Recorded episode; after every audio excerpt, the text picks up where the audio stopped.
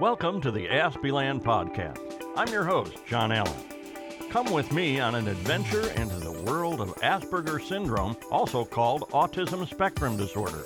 Everyone is welcome here, whether you have the disorder or you're interested in learning more about it. We're here to help you understand, share, and relate.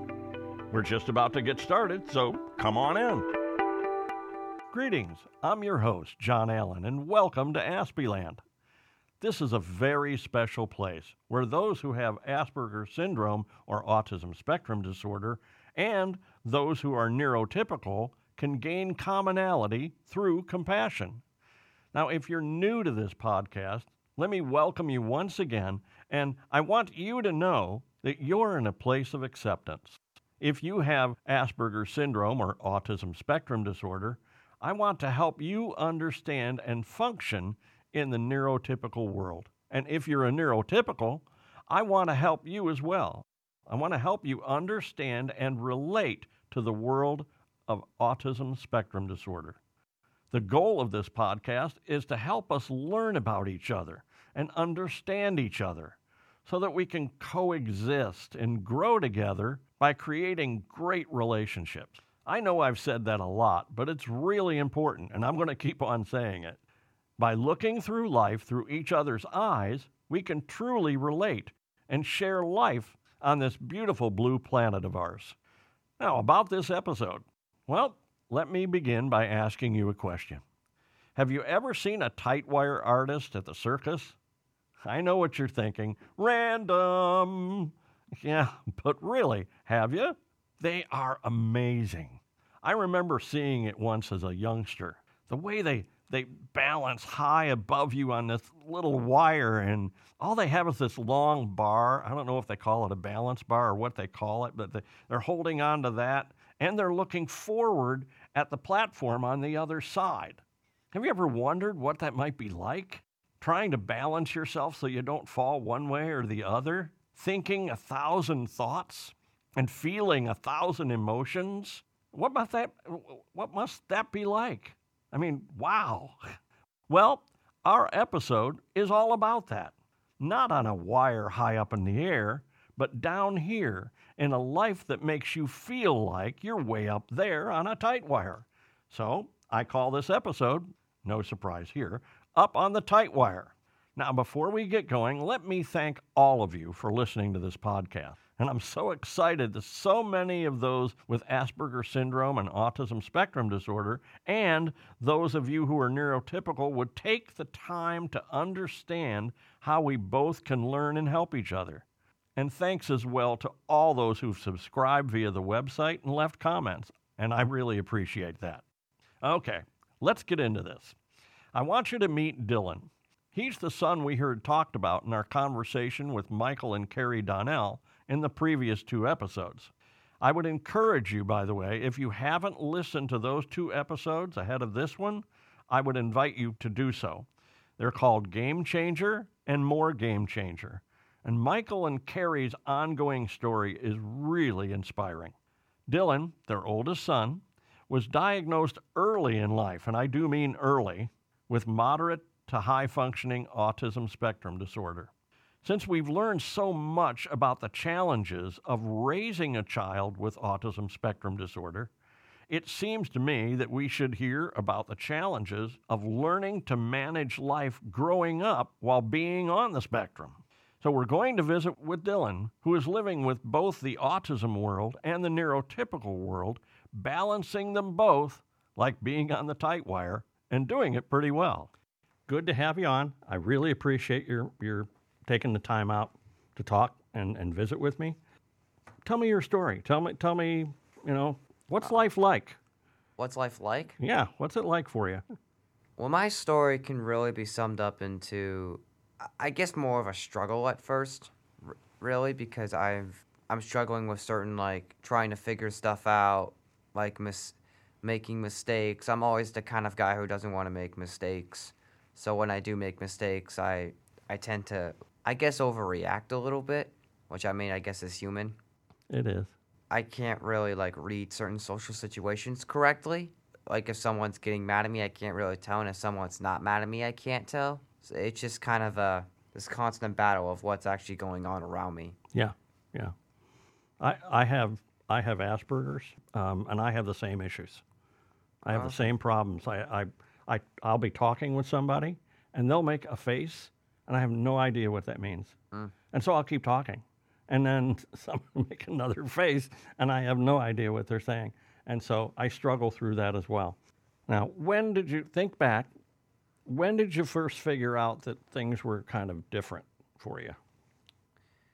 So kids, um, back in the third grade in Cuyahoga Falls, they were mocking me for some reason, and I just noticed that I acted a little bit different than some of the kids, and I never knew why. It was almost like there was just something different about me than for other kids, but I could never quite like grasp it until one day that um, it was either dad or mom revealed the truth to me in the car, and it changed my life. I mean, it, it really kind of showed me, hey, I'm not just this this other guy. I have this unique disorder that actually really affects me. Now that you're a little older, you're in high school, right? Yes, sir. Okay. What grade are you in? Tenth grade, That's cool. Well, you're almost out. almost. Ah, I remember. I won't talk about it. okay. What kind of a role does do your parents play with your autism? They they um every time I'm confused with a certain situation that's going on, they will always tell me like what situ like how to read certain situations, and I found it really helpful. Can you think of any anyone in particular? There was um there's so many situations that I like like I always tend to think that mom and dad are mad at me for some reason. Like but that's not their fault. It's just me not being able to read the situation. It's like the, like the face that they sometimes give off. It really just confuses me. And I'm like, "Uh, you guys okay?" and they're like, "Yeah, yeah, we're okay." And sometimes when I think they're fighting in reality, they're not. It's just kind of a it's just a constant battle. Yeah, because you're re- trying to read the tone and Yeah. and you can't tell which tone is exactly what. So you're kind of like, what did that mean? Um, you know, I have trouble with like humor. Oh yeah. I have trouble with humor. I'll watch a movie, some guy says a joke. My wife, she'll laugh. I'll sit there, and about three or four minutes later, I'll go, because I finally get it. took me that long to figure it out and, and kind of get it. Say, me personally, I don't like. Sometimes it takes me a little bit to comprehend stuff too. Like like let it really sink in, and it it's not like sometimes like in certain situations it just it just takes a minute. Now, sometimes those of us who are on the spectrum have trouble with all the things that are coming at you all the time. And it can cause a meltdown where it just gets to be too much and, and, we blow up without really wanting to. And you can really feel the tension building. So, what do you do to calm down? I've I've done different things in the past, and I found that none of them's really helping me. One thing I have found that's really helped me though is just get out of the situation. Like uh, the faster you can get out of it, uh, find some excuse to just get out of it. Like for instance, there was one time when me and my little sisters, Allie and Lily, were playing uh, Mario Kart. I recommended to them a game. They were getting upset, and I was starting to feel this tension. And I knew that any minute now a fight was gonna start. A fight did start, and I had to, and I just wanted to get out of it quickly and just hang out in my room for a little bit, just to kind of just calm down, also just to get out of the situation. Okay. Yeah, well, with me, uh, when I get really stressed out, um, I listen to music because I was raised with all different kinds of music. So I'll put some music on that'll chill me out and that'll help me because that's what I used for my um, my own self therapy Mm. kind of thing. Is that I use that. Do you- Sometimes weird. Th- I'm sorry for interrupting. you. no, no. No. Go ahead. Weird thing. Um, I sometimes play Beyblade out of all the things in the universe to play. Hmm. It's a game of tops and just blowing each other up, and I'm like, I don't know. I just find it kind of fun just to watch them just go at it. If you could tell another person about autism, what would you tell them?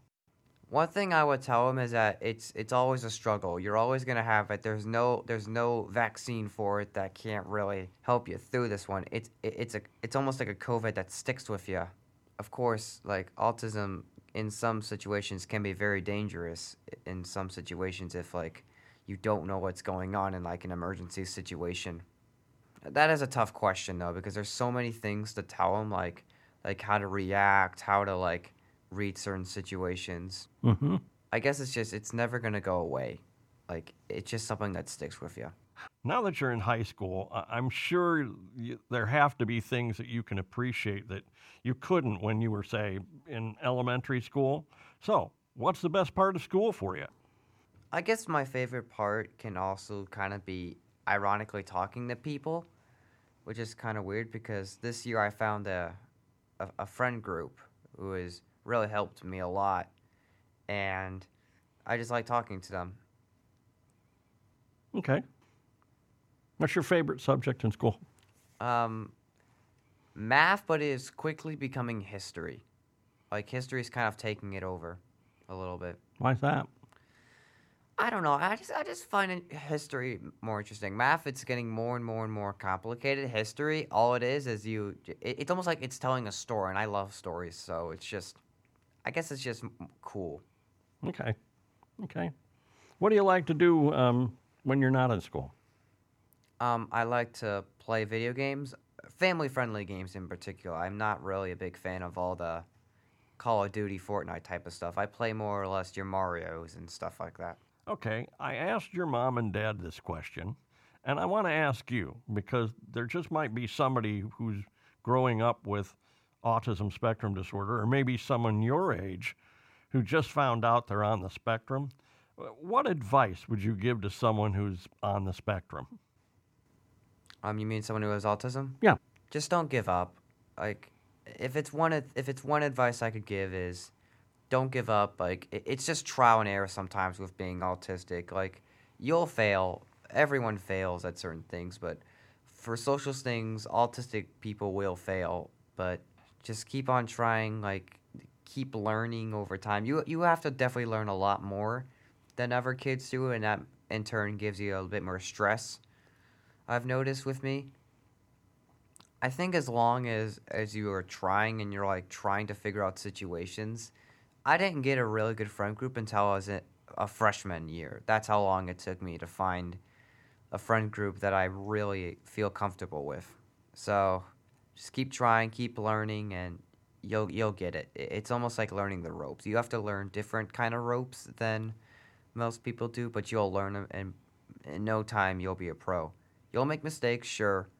You won't read a certain situation correctly, but just keep trying. That's cool. Okay, well, I sure appreciate your your talking with me and uh, and uh, the, the way you're hanging in and the way you're you're doing stuff. Um, it's really cool. It's cool to watch. By the way, I heard I watched your um, your uh, table talk.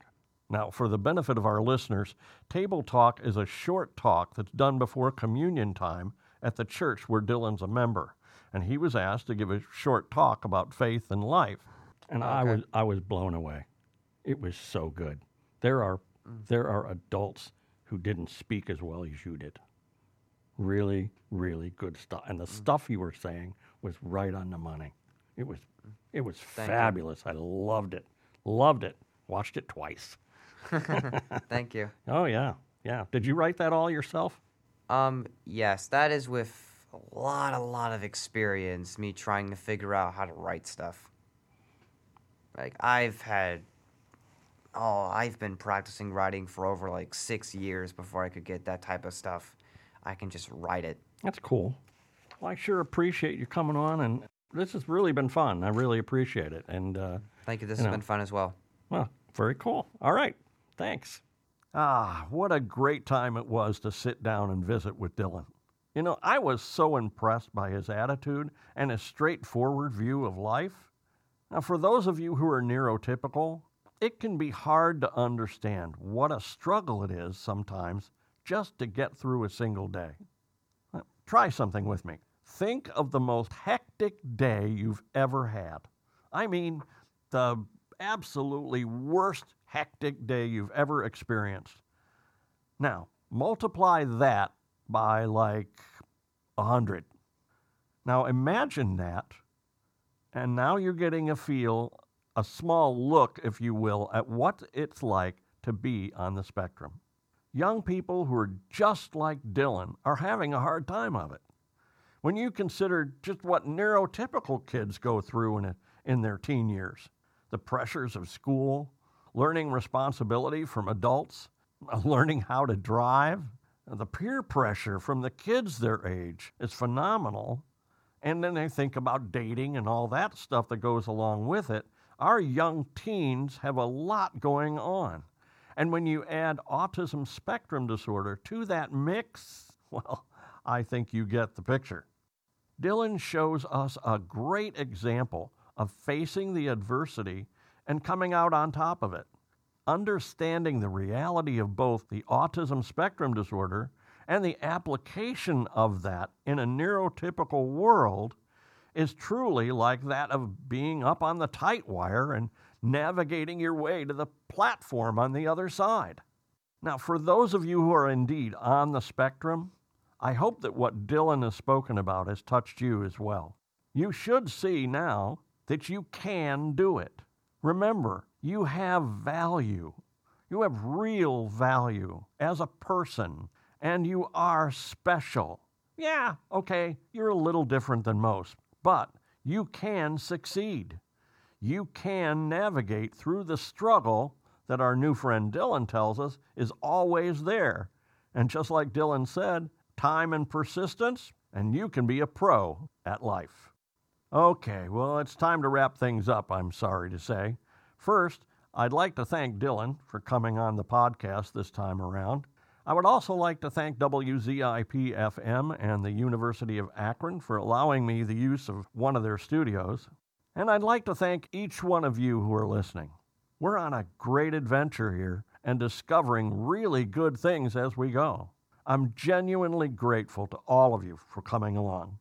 Remember, please visit the Aspieland website. Just go to aspieland.org. Don't use the www at the beginning. And if you haven't done so, please, if you would, subscribe to Aspieland. It'll put you on my mailing list, but I'm not going to sell you anything. I'm not interested in any of that. I'll just send you a note and let you know when my next podcast is coming up. And please, if you would, consider a donation to the work here. It's both for the website and the podcast so that I can keep this important work running. Well, so long for now, and we'll meet again next time in Aspieland. Thanks for listening to the Aspieland podcast. If you like this podcast, pass the word. This podcast is for everyone, whether you have Asperger's syndrome or not, because the more who listen, the better our opportunity to become more sensitive and compassionate, not only to those who have the disorder, but to all humankind as well. Thanks for visiting, and I hope you'll listen again.